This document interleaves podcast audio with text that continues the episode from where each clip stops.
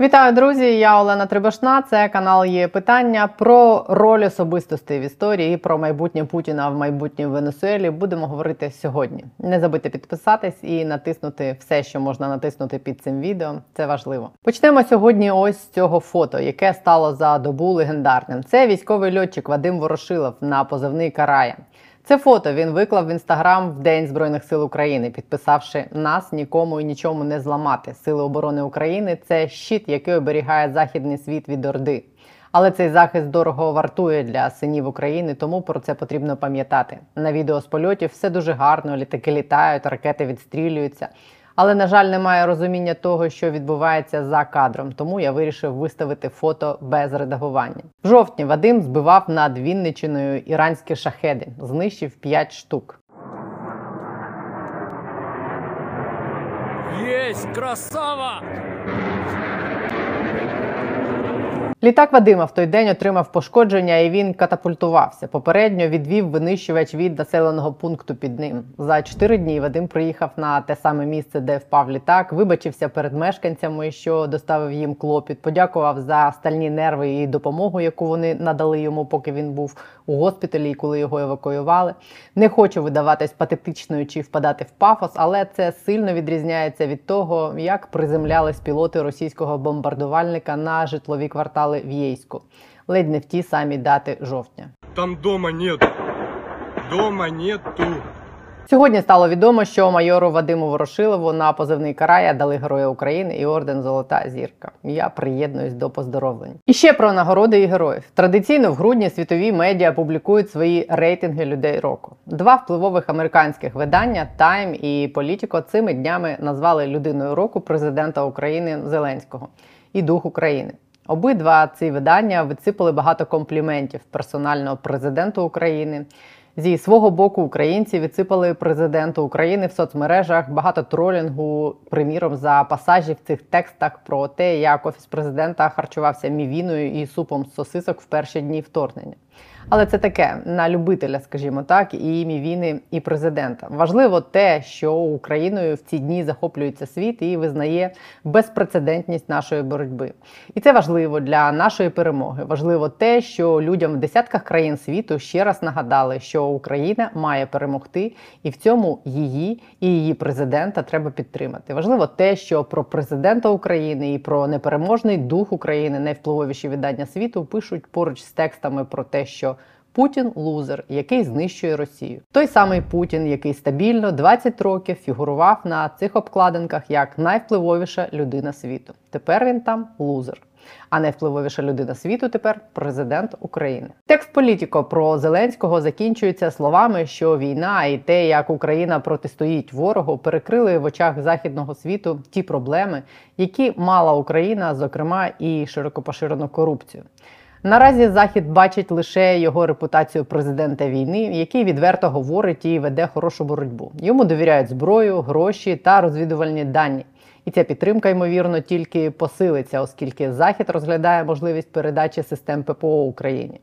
Поки Зеленський живий, він продовжуватиме рухати Європу в тому напрямку, у якому хоче. І як би ви не ставились до президента, добре, що зараз Захід пише так про нього. Ми ж тим часом дух України, бо дух України це ми і є. Перефразовуючи видання Політіко, будемо продовжувати рухати Зеленського в тому напрямку, в якому хочемо ми, дух України, усіма доступними нам інструментами, зокрема і привертаючи увагу суспільства до рішень і дій влади всередині країни, і привертаючи увагу влади до того, що деякими з цих рішень і дій суспільство роздратоване. Вчора, ось тут приміром, ми намагались привернути увагу до того, що деякі люди з офісу президента можуть догратись до того, що у України відберуть кандидатський статус. І тоді зовсім інші обкладинки наступного року будуть друкувати західні змі. Подивіться, якщо пропустили. Залишу посилання в описі також під цим відео. Тепер про невдаху року. Те саме видання Політіко пише, що мрія Путіна про велику Росію навряд чи здійсниться. Його повномасштабний наступ на Україну почав розвалюватись майже так само швидко, як і розпочався. Путін давно прагне повернути Росії статус великої держави, який вона мала за часів радянського союзу. Натомість його вторгнення відкинуло його країну до третьорядного статусу, зробила нездатною здолати супротивника, якого вона недооцінювала і зневажала. В умовах західних санкцій, коли нафтовий експорт Росії скорочується, а її союзники дедалі більше відступають від смороду слабкості, Росія вдається до фіктивних референдумів і брязкання ядерною зброєю, намагаючись чинити тиск на захід, щоб той дозволив Путіну створити видимість перемоги. Інші б скоротили свої витрати і відступили, але впертість Путіна означає, що війна швидше за все затягнеться. Так пише політико про невдаху року. Подивимось, затягнеться чи ні. Україна вже показала, що вміє дивувати, зокрема і цього тижня, коли змінила географію війни. Зокрема, атаками на віддалені військові аеродроми Росії безпілотниками, які не змогла збити російська система ППО. Сподіваюсь, це стане початком нового етапу війни. Нам, звичайно, ніхто офіційно не повідомить, що змінилось в арсеналі збройних сил України, що вони дістали до так званої ядерної тріади Росії. Будемо читати між рядків офіційних повідомлень. Міністр оборони України Олексій Резніков, приміром, сьогодні розказав, що за останні 30 днів до експлуатації в збройних силах України було допущено сім зразків безпілотників українського виробництва.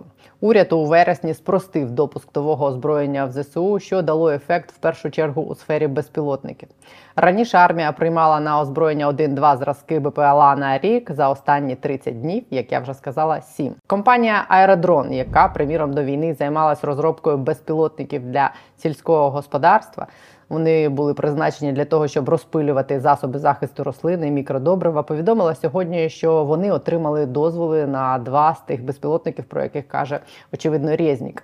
Це Enterprise та Discovery з корисним навантаженням до 300 і до 80 кілограмів. Далі підконтрольна експлуатація та серійне виробництво. Написали вони на заході. Українські удари по військових об'єктах у Росії, яких там раніше боялись як чорт ладана, зараз коментують як щось само собою зрозуміле. Вчора речник федерального уряду Німеччини сказав публічно, що Україна має право захищати себе не лише на власній території Німеччини. І подивіться, як пише сьогодні про удари України по російській території німецьке видання Більд. Україна тепер може бомбити навіть Москву зі знаком оклику на хвилиночку. Щиро поділяю радість німецької більд, яка щиро поділяє нашу радість. Більше того, сьогодні глава оборонного комітету Бундестагу підтвердила, що Сполучені Штати підтримують передачу Німеччиною Україні танків Леопард 2 якщо Німеччина вирішить це зробити. Наші партнери очікують, що Німеччина виконає свої зобов'язання. Ми не повинні залишати Україну. Вам потрібні танки. Написала Штрак Циммерман. Вчора інше німецьке видання ФАС повідомило, що Сполучені Штати дали зрозуміти німецькому уряду, що підтримують постачання німецьких бойових танків Леопард 2 в Україну, якщо Берлін зважиться це зробити. Тільки із запасів виробників цих танків Німеччина могла б надати Україні 80 одиниць такої техніки у найкоротші терміни. Ще днем раніше, 7 грудня, міністр закордонних справ України Дмитро Кулеба вчергове публічно закликав Німеччину продемонструвати нарешті лідерство і нарешті передати Україні ті танки Леопард 2 системи Петріот і БМП Мардер. Тому повільніше ніж нам хотілося б все ще, але світ змінюється. Змінилась цього тижня і тональність заяв кремлівського карлика. Вчора Путін, здається, зробив першу спробу продати зомбованому населенню як перемогу захоплення, хоча б Маріуполя і Азовського моря. Ще Петро І, мовляв, боровся, щоб вийти до Азовського моря. Це була цитата: клінічний приклад мізерної людини з комплексом Наполеона. В даному випадку з комплексом Петра І, правда. І клінічний приклад того, як 100 мільйонам населення можна впарювати, що захопити всю Україну раз плюнути. Але і Маріуполь, який з землею зрівняли, теж непогано взяти за 10 місяців. І те, що триденна спецоперація це тривалий процес. Думаю, тональність заяв з Москви буде змінюватись пропорційно тому, що далі і що частіше будуть діставати українські збройні сили вглиб Росії, і що краще українська система ППО буде перехоплювати російські ракети, і що дорожче буде Кремлю коштувати кожна нова ракетна атака. Виготовити одну крилату ракету коштує кілька мільйонів доларів. 70, які росіяни випустили по Україні в понеділок, цілі досягли десяток. Це сотні мільйонів доларів на вітер. Цього тижня тільки починає розгортатись і інша історія: сотні мільйонів доларів в трубу. Нафтове ембарго і обмеження ціни на нафту запрацювали саме цього тижня. Росіяни не зможуть продавати нафту дорожче ніж по 60 доларів за барель.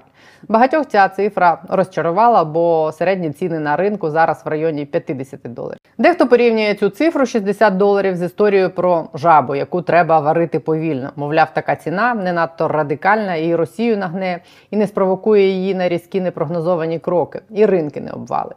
А якщо цей процес запустити і поступово знижувати цю планку, то Росія, мовляв, звариться як жаба. Тим не менше, Москва цією цифрою була теж розчарована, але як надто низькою. З одного боку, свій бюджет наступного року вони рахували, виходячи з ціни 70 доларів за барель.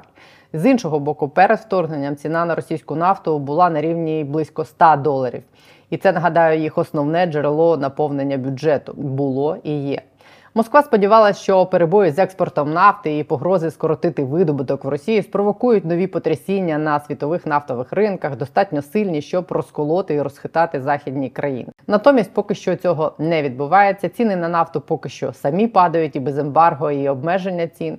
В Кремлі вигадують спосіб і хрестик зняти і труси надіти, і нафту продовжувати продавати, і сказати, що вони її не будуть продавати, якщо всі навколо так Росію принижують.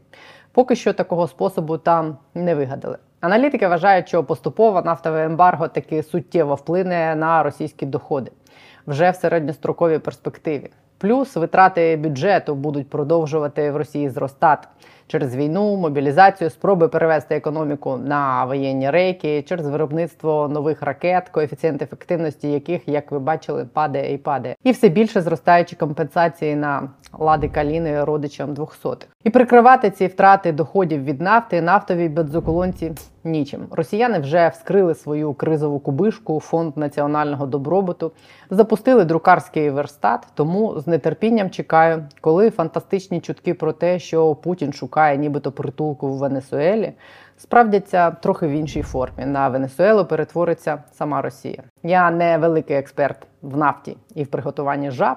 Хоча каюсь лапки жаб в дитинстві ми смажили. Тому сьогодні у нас експерт не по смаженню жаб, а по нафті і грошам. Сергій Фурса, фінансист і блогер. На є питання. Вітаю тебе, Сергію. Хочу поговорити з тобою сьогодні на вічну тему, коли у росіян закінчаться гроші на війну. Е, Цього тижня запрацювала ембарго на нафту і ця стеля цінова. Е, Чи є вже якісь ознаки, які дозволяють говорити про те, які це буде мати наслідки для росіян? Е, ну, Зрозуміло, що наслідки будуть негативні. Проте зараз оцінити їх дуже важко, бо треба ще розібратися, як воно все працює і що сталося в результаті. Вже в листопаді ми бачили скорочення поставок російської нафти, як результат суттєве скорочення доходів російського бюджету, до речі, яке компенсувало тільки тим, що забрало у Газпрома дивіденди за минулий таким чином, вже ембарго, ще не будучи введеним, вже діяло. Там і Північна Європа раніше відмовилась, і деякі китайські поставки були зупинені. Зараз знову ж таки ще рано робити висновки. Е, Блумберг пише, що скоротилися кількість танкерів, які виходять з переважно чорноморських і балтійських е, портів. Е, проте знову ж таки дуже рано, і це може бути там перші дні, коли всі намагаються розібратися, як же воно працює.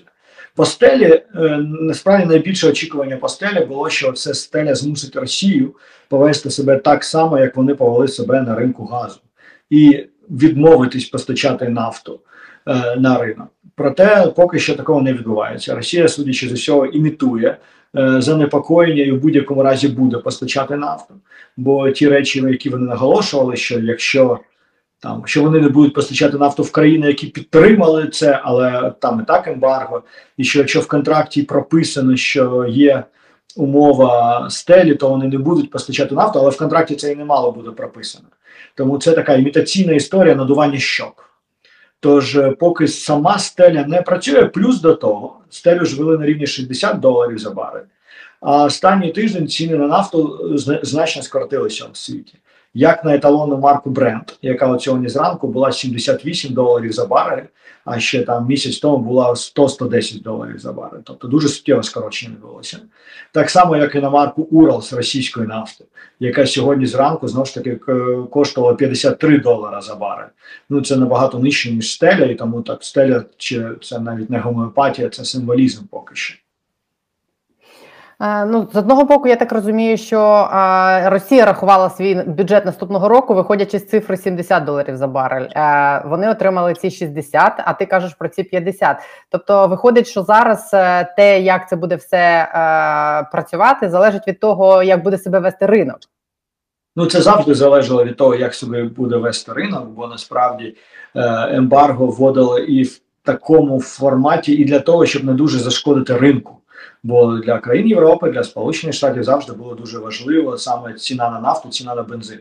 І можливо, це те, що там ембарго працює з грудня, пов'язано з тим, що американці хотіли пройти свої вибори е, для того, щоб не було там е, скачку якогось на ринку бензину, і потім зайти нормально в ситуацію. Ринок завжди впливав, да? і він зараз грає проти Росії. Ну а якщо е, порівнювати цифри, скільки коштувала російська нафта до вторгнення, на момент вторгнення це було близько 100 доларів. Зараз, якщо це 50, як це впливає на російський бюджет? Ну, звісно, це впливає негативно на російський бюджет. Знову ж таки, 100 воно стало там після вторгнення, було все ж таки трошки менше, але ціна до моменту вторгнення була вища, і перші півроку після вторгнення набагато вища. Зараз ціна опустилася.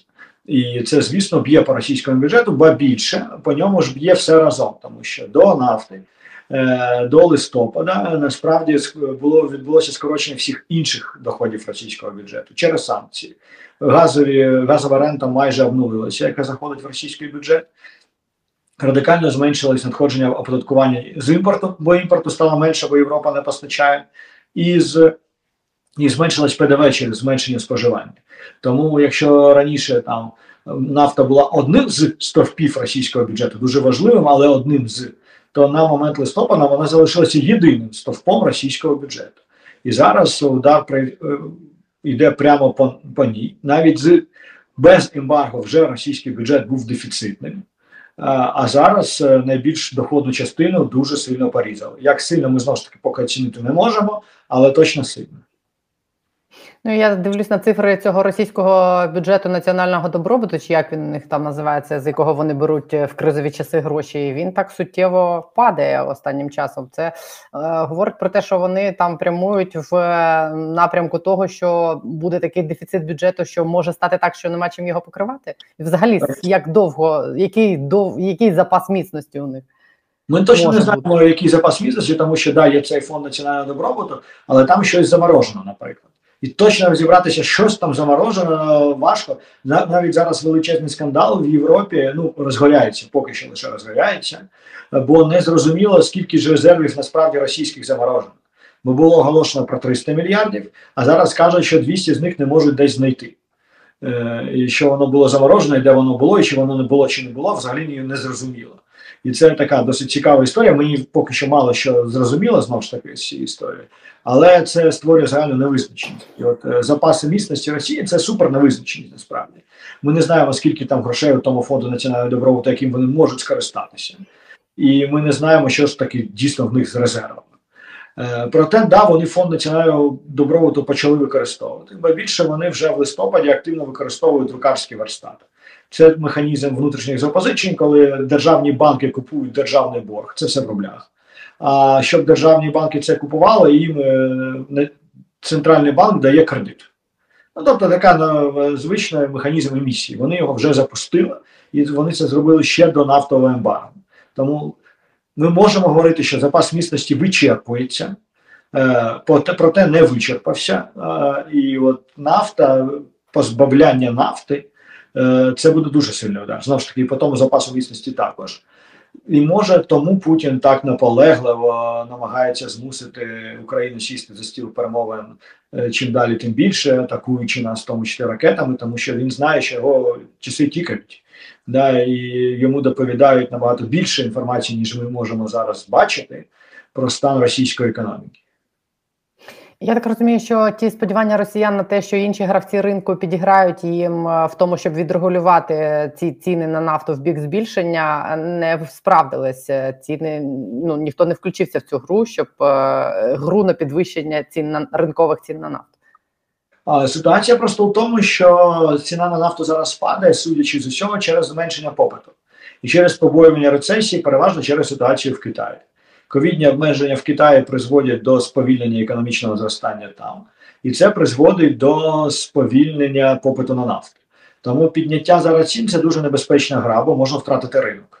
І зараз просто насправді араби і так далі, бачачи ситуацію навколо зменшення попиту, хочуть не втратити свою долю, тобто не зайняти навіть долю Росії, а просто свою не втратити, і не хочуть грати в ці ігри, піднімаючи там ціни за рахунок зменшення видобутку, бо тоді е, вони будуть втрачати долю ринку. І ще один момент. Я так розумію, що те, що вони збираються і намагаються переорієнтувати свої поставки нафти там на більш віддалені регіони, типу Індії, там Китай, е, це пов'язано е, з тим, що, по-перше, і можливості флоту зараз обмежені для транспортування цієї нафти, плюс е, транспортування саме стає дорожчим, тому що ну це далі вести, і це теж буде впливати на те, скільки прибутків вони від цієї нафти будуть отримувати. Ну так, вони е, не можуть постачати в Європу, бо там ембарго, вони не можуть постачати в Сполучені Штати, Австралію, Канаду. Е, Залишається тільки оцей глобальний південь, який не може повністю компенсувати втрату європейського ринку, але частково може. Але туди дійсно вести набагато довше, і тому це дорожче. Ти сказав про е, те, що вони будуть далі намагатися тиснути на нас ракетними обстрілами і ударами по нашій енергетиці. Досі поширена така думка в коментарях зустрічається, що ми, попри те, що велика частина країни сидить без світла, продовжуємо експортувати електроенергію за кордон. і Якісь погані хлопці на цьому наживаються. Що ти про це знаєш, і хто розганяє ці чутки, кому це вигідно і не Ну, чутки розганяє Росія, це намагання знову ж таки. Е, вони ж коли стріляють по трансформаторам, вони стріляють в наші голови насправді, намагаючи посіяти зневіру і розбрат всередині. І от зараз, коли там світло не виключають, знаєш, то, найбільший жарт останніх років, е, 11 заповідь не забажає світла в вікні сусіда твого. І це дійсно працює, коли знаєш, сидиш вдома, хочеш подивитися футбол, а не можеш, бо світла в тебе немає, воно там навпроти є. І це робить тиск психологічний на населення. Вони хочуть посіяти це на зустрічі, хаос і так далі, і зруйнувати єдність. І от е, завжди це дов, добре заходило. В них ці конспірологічні теорії, що ой, ой, ой, зараз е, вас всі кидають, світло насправді є, але бариги кроваві і його продають кудись на захід. На жаль, деякі українські політики підігрують цьому. Я не знаю, чи свідомо, чи не свідомо, але роблячи такі самі заяви. І я знаю, що найбільше це насправді вкурвлює енергетиків, технарів, які знаєш, завжди були дуже далекі від політики, але зараз такими очима кажуть, як вони можуть це говорити, це ж тупо брехня. Да, і вони не розуміють, як політики можуть просто отак відверто брехати. Е, Що зараз відбувається? Зараз не відбувається експорту. Ми експортували електроенергію влітку, коли були контракти, коли були угоди, коли в нас був профіцит електроенергії. Тобто ми не могли електроенергію не можна зберігати, не можна її про запас накопичити, принаймні в великих масштабах. І тому, коли у вас є надлишок потужності, ви її продаєте на експорт. Ми до жовтня експортували електроенергію. Потім у жовтні весь експорт був зупинений. Це офіційна позиція, які всі були заявлені, і ні в кого ніде немає там доказів, що є якісь контракти, бо їх просто не може бути. А далі, е, власне, сталися атаки, стався дефіцит. І цей дефіцит, е, причому цей дефіцит, знаєте, не генеруючих потужностей. Це дуже важливо. Бо росіяни, у нас генерація це переважно, наприклад, атомки. Росіяни не б'ють по атомним електростанціям, тому що це навіть для росіян занадто. Але вони б'ють по трансформаторам, які ведуть цю електроенергію від атомних електростанцій до споживачів. Воно розподілено нерівномірно по країні. Наприклад, найбільший споживач в країні це місто Київ, а і потужності в самому Києві, звісно, недостатньо. Нам потрібні якісь електрошляхи, які ведуть з атомних станцій до Києва. І росіяни б'ють по цим шляхам. І, власне, проблема навіть не в наявності цієї електроенергії, а в можливості доставити цю електроенергію до споживача. Тож, ми зараз е, росіяни б'ють по цим можливостям і тому виникають обмеження. При тому, що потужності для згенерування цієї енергетичної електрики вони є. Е, що є з Європою? Ми, на щастя, на початку війни синхронізувалися з Європою. Це дуже дуже важливо. Це нам дуже допомагає. І тому в синхронізованій системі завжди будуть перетоки. Ну вони поєднані, да? і це фізика. Да? Якщо вам вирубається в якійсь частині синхронізованої системи, на це реагує інша частина. Тому в Молдавії, наприклад, е, трапляється відключення світла, бо вони в нашій єдиній системі з Європою через Молдову це все йде. І зараз для балансування системи що відбувається? Е, Іноді, наприклад, Україна може в цю єдину європейську енергосистему постачати електроенергію на заході, а отримати назад електроенергію на півдні, де нам дуже дуже важливо компенсувати знову ж таки ті самі удари. Уявимо, що є е, генеруючі потужності на Волині, наприклад, стоїть е, Роменська АЕС, і вона зазвичай постачала електроенергію до Києва. Зараз не може. Що відбувається? Вона відправляє електроенергію на захід, а Київ отримає електроенергію, наприклад, да, з Румунії через Одесу. І ця система є великою і збалансована. Є перетоки, да, але нема жодної, жодної знаєте, продажу. Ну просто це неможливо приховати да, в сучасному світі. Вже давно були е, продаж це Україна і Європа. Да. В Європі хтось би купляв, давно би з'явилася звітність і так далі. Тобто цього немає. Але от намагаючись посіяти цей розбрат, росіяни в тому числі використовують цю тя не високий рівень недовіри, який там історично склався в українському суспільстві, плюс дуже дуже багато ботів. І це все базується знаєш, на, на таких конспірологічних теоріях українців, які дуже жваво їх підтримують. Коли о, якісь бариги заробляють точно, не може просто не бути світла. Не це не те, що росіяни по трансформаторам стріляли. Ні, ні, це ж не те. Да? Це точно хтось краде нашу електрику. Ну, давай будемо називати імена і прізвища тих, хто це робить. І найбільше цю тему останнім часом, з того, що я бачила, розганяє Юлія Тимошенко, яка не може не розумітися на українській енергетичній системі, тому що вона дуже довго нею займалася. Так, да, це ж я- як казав Коломойський, вона там навчала, де ми вчилися. Тому Юля все чудово розуміє і знає, тому вона відверто бреше. Вона знає, що вона бреше. Вона маніпулює, вона знаходить десь якісь там по, інтернету бігають купа Юля ботів, е, які показують там щось, скрін чогось. Да, з чого скрін не зрозуміло, ну можливо, це скрін перетоків. Да, і вона знає, що це переток, це не продаж, це не експорт. Це елемент балансування системи. Але вона про, про це каже, показує, маніпулює. І тут дві можливі причини. Ну або вона просто працює на Путіна, або вона бачить свої, свої рейтинги, які зараз там менше 2%. Від неї у неї від цього зриває дах, бо людина ще е, восени 19 року була майже президентом України вірила, що вона буде призначати е, керівників ЖЕКів десь там під Одесою. А зараз в неї 2% і ні про що. І може це змушує їх хапатися за цю останню соломинку і виступати е, з позиції зрада, нас всіх кидають ці всі бариги для того, щоб е, просто підібрати під себе людей, які не задоволені через е, російські атаки. Ну, Це як мінімум безвідповідально в е, такий час, як зараз, як максимум, це тягне на підігрування ворогу і Ну, я б назвав це державною зрадою, якщо чесно. Ще одне питання, яке я тебе хочу попросити прокоментувати, яке відбулося цього тижня. Е, В Європі ухвалили фактично, мабуть, перше рішення, коли Росію визнали е, відповідальною за нанесення збитків в Україні в Криму. Ощадбанку Росія має виплатити більше мільярду доларів за ці збитки, які були нанесені в результаті анексії Криму. Плюс там відсотки будуть капати. Я так розумію, що 100 тисяч на день до моменту, поки вони не заплатять. Е, Чи реально існують механізми, які змусять Росію заплатити, чи ці кошти будуть примусово взяті з якихось заарештованих активів, і чи стане це прецедентом для інших українських там державних структур чи компаній звертатися з аналогічними позовами е, про компенсацію збитків? Ні, вже є багато таких позовів. Ощадбанк просто пішов першим, і він пройшов весь шлях перший, бо там вже було перше рішення, суду друге, і зараз третє рішення вже суду, остаточне і так далі. Е, найважче це стягнути ці гроші, тому що Росія не віддасть, е, а суверенні.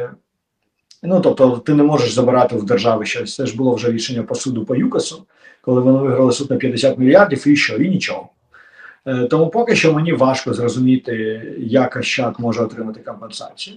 Але це, скоріш за все, буде ув'язано з єдиним великим е, елементом компенсації Росії збитків через війну. Це те, що було закладено на Генасамблеї ООН юридична база, коли визнали, що росіяни мають сплатити за те, що вони зробили. А оскільки по справжньому війна почалася в 2014 році, то це є елементом тих самих збитків. Тому теоретично в майбутньому Ощадбанк, як і інші українські компанії, як і українська держава, може розраховувати на частку грошей, які будуть стягнені з Росії, наприклад, з заморожених активів, тобто шлях дістатися цих заморожених активів. Е, Питання ж тому, ми знову повертаємося, скільки ж там в результаті було заморожено. Бо перша цифра була 300 мільярдів, вона була досить вагомою. Якщо це 100 мільярдів, це вже менше. А щаду, звісно, вистачить, але там питання, який номер у нього буде в цій черзі. Е, Тож це точно не історія про завтра. Це довгострокова історія, але теоретичні шанси є. А, це про те, що ти кажеш, що зникли ці гроші кудись. Ти думав про це? Є припущення, як могло так статися? Ні, взагалі ніхто не розуміє. Це про, про це вже там кілька тижнів місяць говорять лондонські юристи, там на якихось конференціях, на якихось там за пивом, е, але це обговорення, що щось не зрозуміло. І питання переважно косо дивляться в сторону Німеччини, бо більшість цих резервів було так чи інакше в Німеччині. Чи воно зникло, чи ну як як це могло статися, взагалі не зрозуміло. Да? Бо це все віртуальні активи, вони мали на рахунках, рахунки мали бути заморожені. Чому цього немає, і чи взагалі цього не було, але як воно могло бути, щоб його не було, зараз пояснити ніхто не може. Зрада. Ну там треба дочекатися яких великих е, розслідувань журналістів а-ля Reuters чи Bloomberg, які мають поробити зробити багато роботи, опитати всіх навколо, пройти, підняти документи. І я сподіваюся, що там протягом певного найближчого часу ми про це дізнаємося.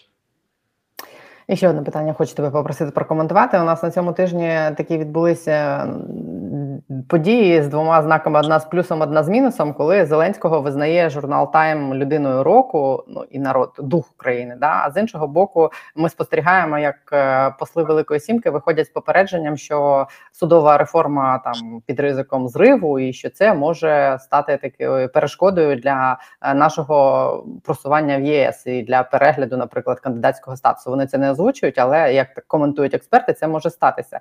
Ем, Чи ем, ці події не перекреслюють одна одну в твоїх очах? А, Ну знову ж таки, війна і те, що сталося, і ті втрати, які ми несемо. Е, ті людські життя, які ми втрачаємо, перш за все, відкривають можливість і дають Україні шанс. Шанс на прискорену євроінтеграцію, шанс на прискорення змін. Але також ми маємо подивитися в історію України і згадати, що ми ніколи не втрачали шансу втратити шанс. І я думаю, що це друга про саботаж судової реформи це про втратити шанс. А перша вкладника Тайм, як політико визнає Зеленського людини року і так далі, це про шанс. Бо Тайм це ж от е, мені мене дуже нагрібає ця секта, яка бігає е, кожний прояв якогось визнання Зеленського для них як підгорання. Да? І вони вигадують там щось і, і мочать, і дуже некрасиво в себе ведуть.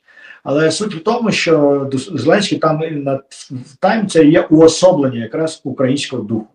Бо Зеленський це просто обличчя України зараз. Це об'єктивна історія. І він обличчя тих самих е, мільйонів українців, які кожен з них є супротив. Кожен з них створює маленьке диво останні, останній рік. І, І це просто уособлення. І те політики мають розуміти, що це не те, що вони такі кльові, красиві і симпатичні, а вони просто зараз уособлюють собою героїчну Україну. І тому про втратити шанс це завжди про політиків, насправді. А здобути цей шанс це завжди про суспільство. Тому це дуже дуже стандартна українська історія. Дуже сподіваюся, щоб не було наступної весни, наприклад, обкладинки про втрачений шанс України. Ну, я думаю, що якщо така обкладинка і буде, то це буде скоріш 24-25 рік. Добре, дякую тобі за твої коментарі. Сподіваюсь, такого не буде. Дякую. Дякую тобі, гарного вечора. Да.